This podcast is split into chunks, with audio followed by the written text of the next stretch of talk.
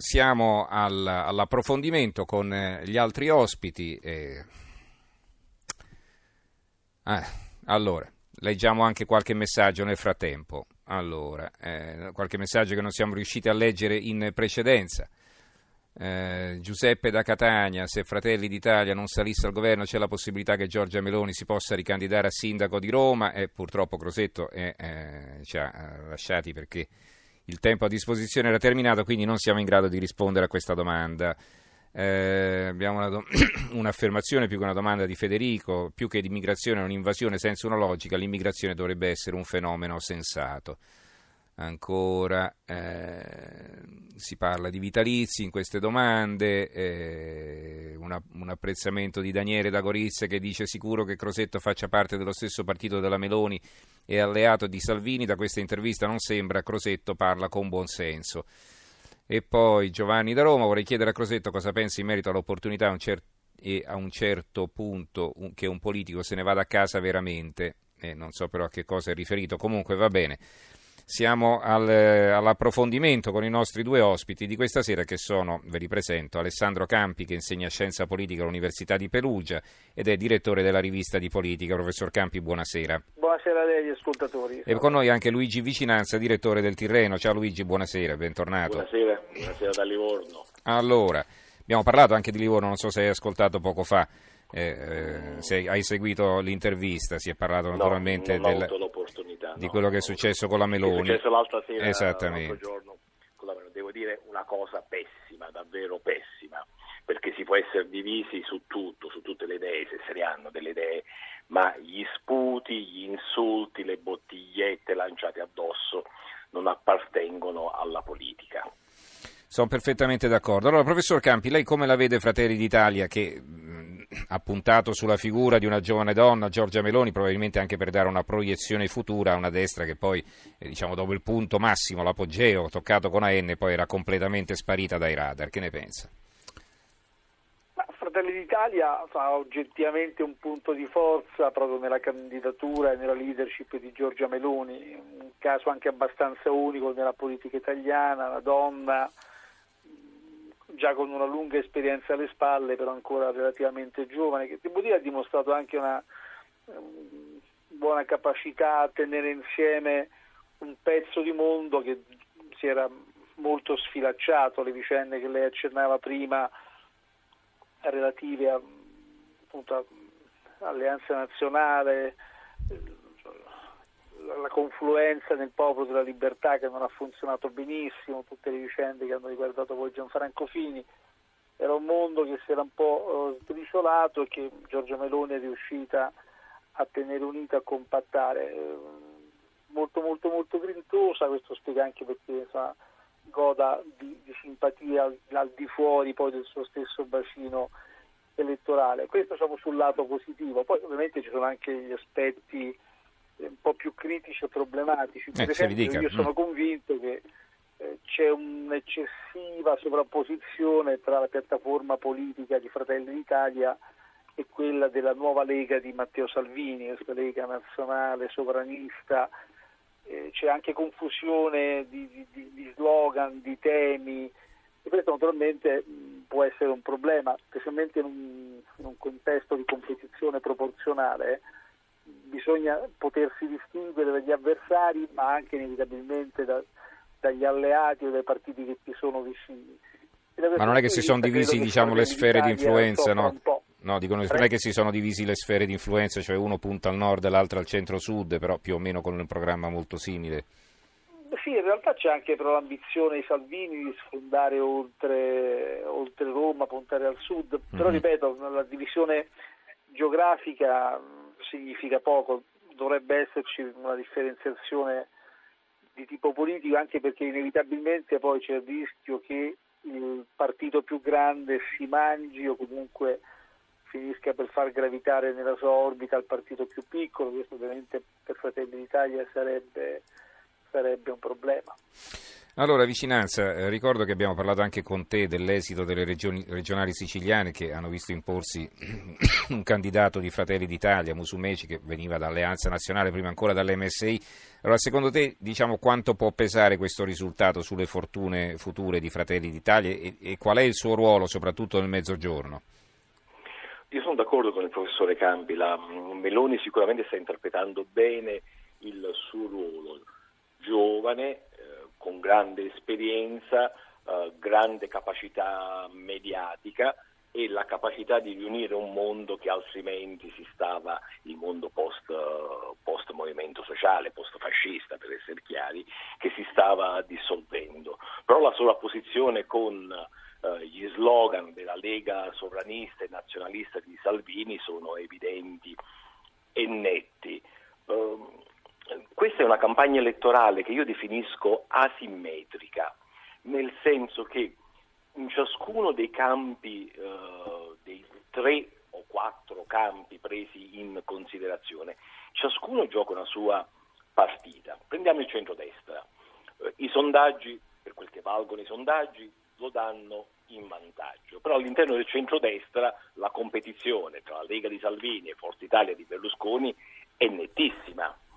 Uh, sono separati in casa e uh, mentre Salvini ribadisce uh, la sua leadership, la sua ambizione di andare a Palazzo Chigi, Berlusconi vede l'ipotesi di un Salvini a Palazzo Chigi come un disastro politico senza pari.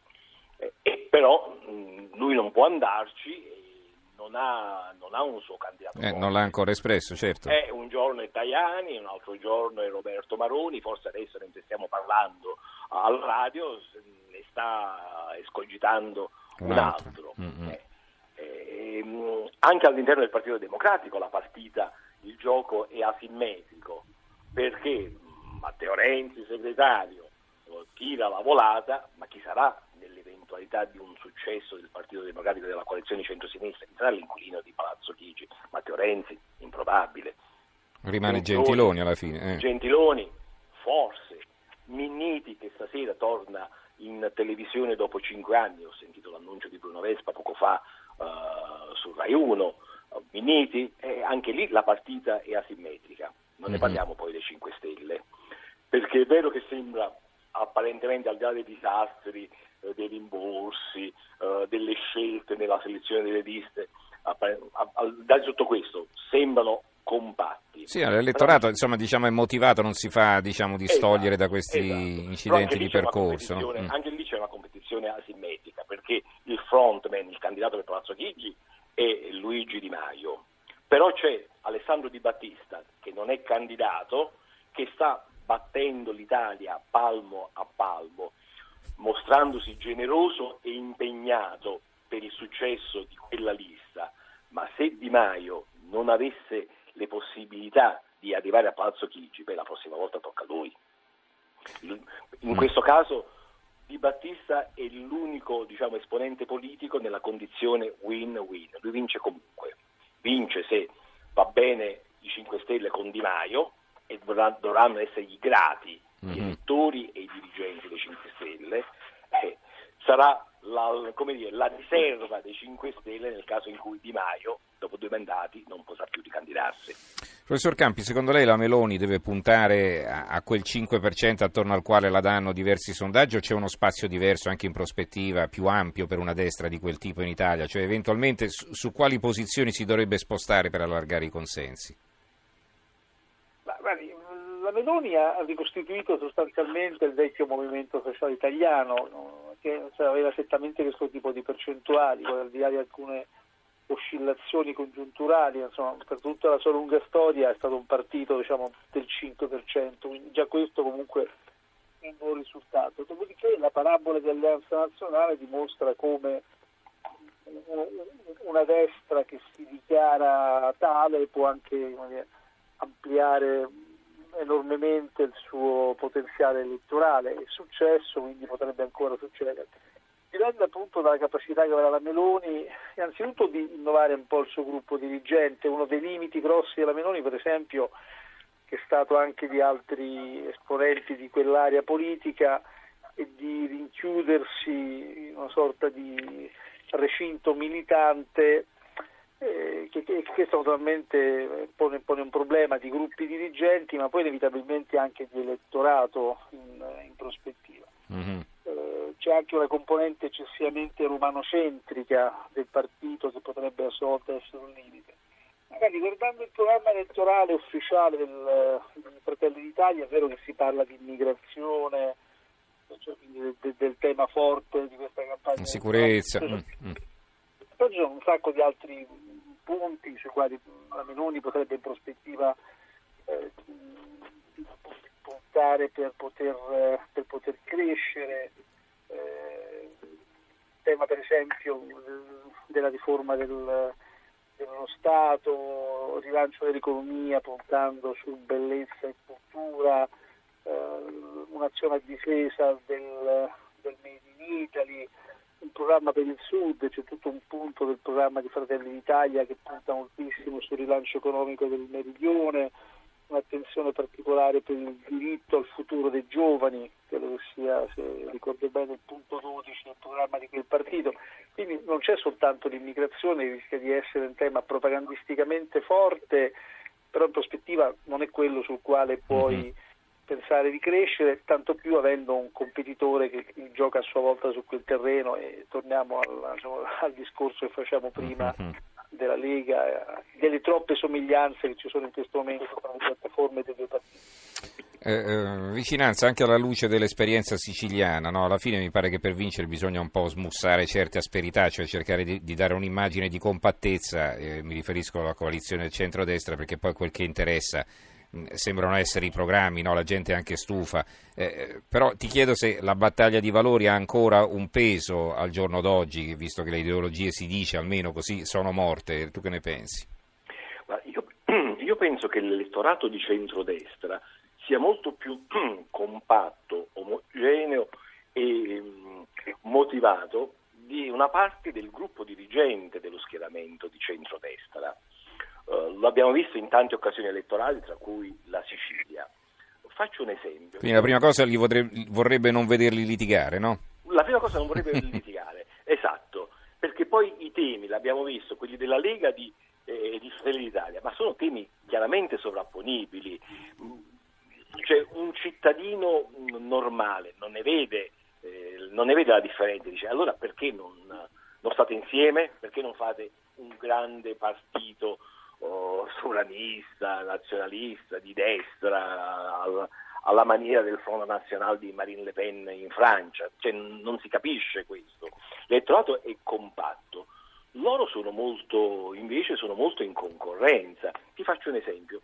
Oggi pomeriggio io ho partecipato, moderato un dibattito qui a Livorno, organizzato pensa un po' dal vescovo di questa città, Monsignor Giusti, che ha messo intorno al tavola uh, i rappresentanti di una lista di potere, eh, potere, al popolo e rappresentanti di un'altra lista eh, che si chiama il popolo della famiglia, passando poi per le grandi formazioni mh, che conosciamo. Mm-hmm. Ebbene, il centrodestra ha voluto partecipare a questo dibattito con il candidato di Forza Italia e con il candidato della Lega, perché hanno sostenuto che non si ritrovavano in un generico centrodestra, ma ciascuno doveva manifestare la propria autonomia, la propria identità, la propria posizione. E il candidato della Lega, un giovane candidato della Lega, ha eh, difeso eh, la Meloni aggredita l'altro giorno proprio qui a Livorno e ne ha rivendicato in qualche modo la battaglia, le opinioni,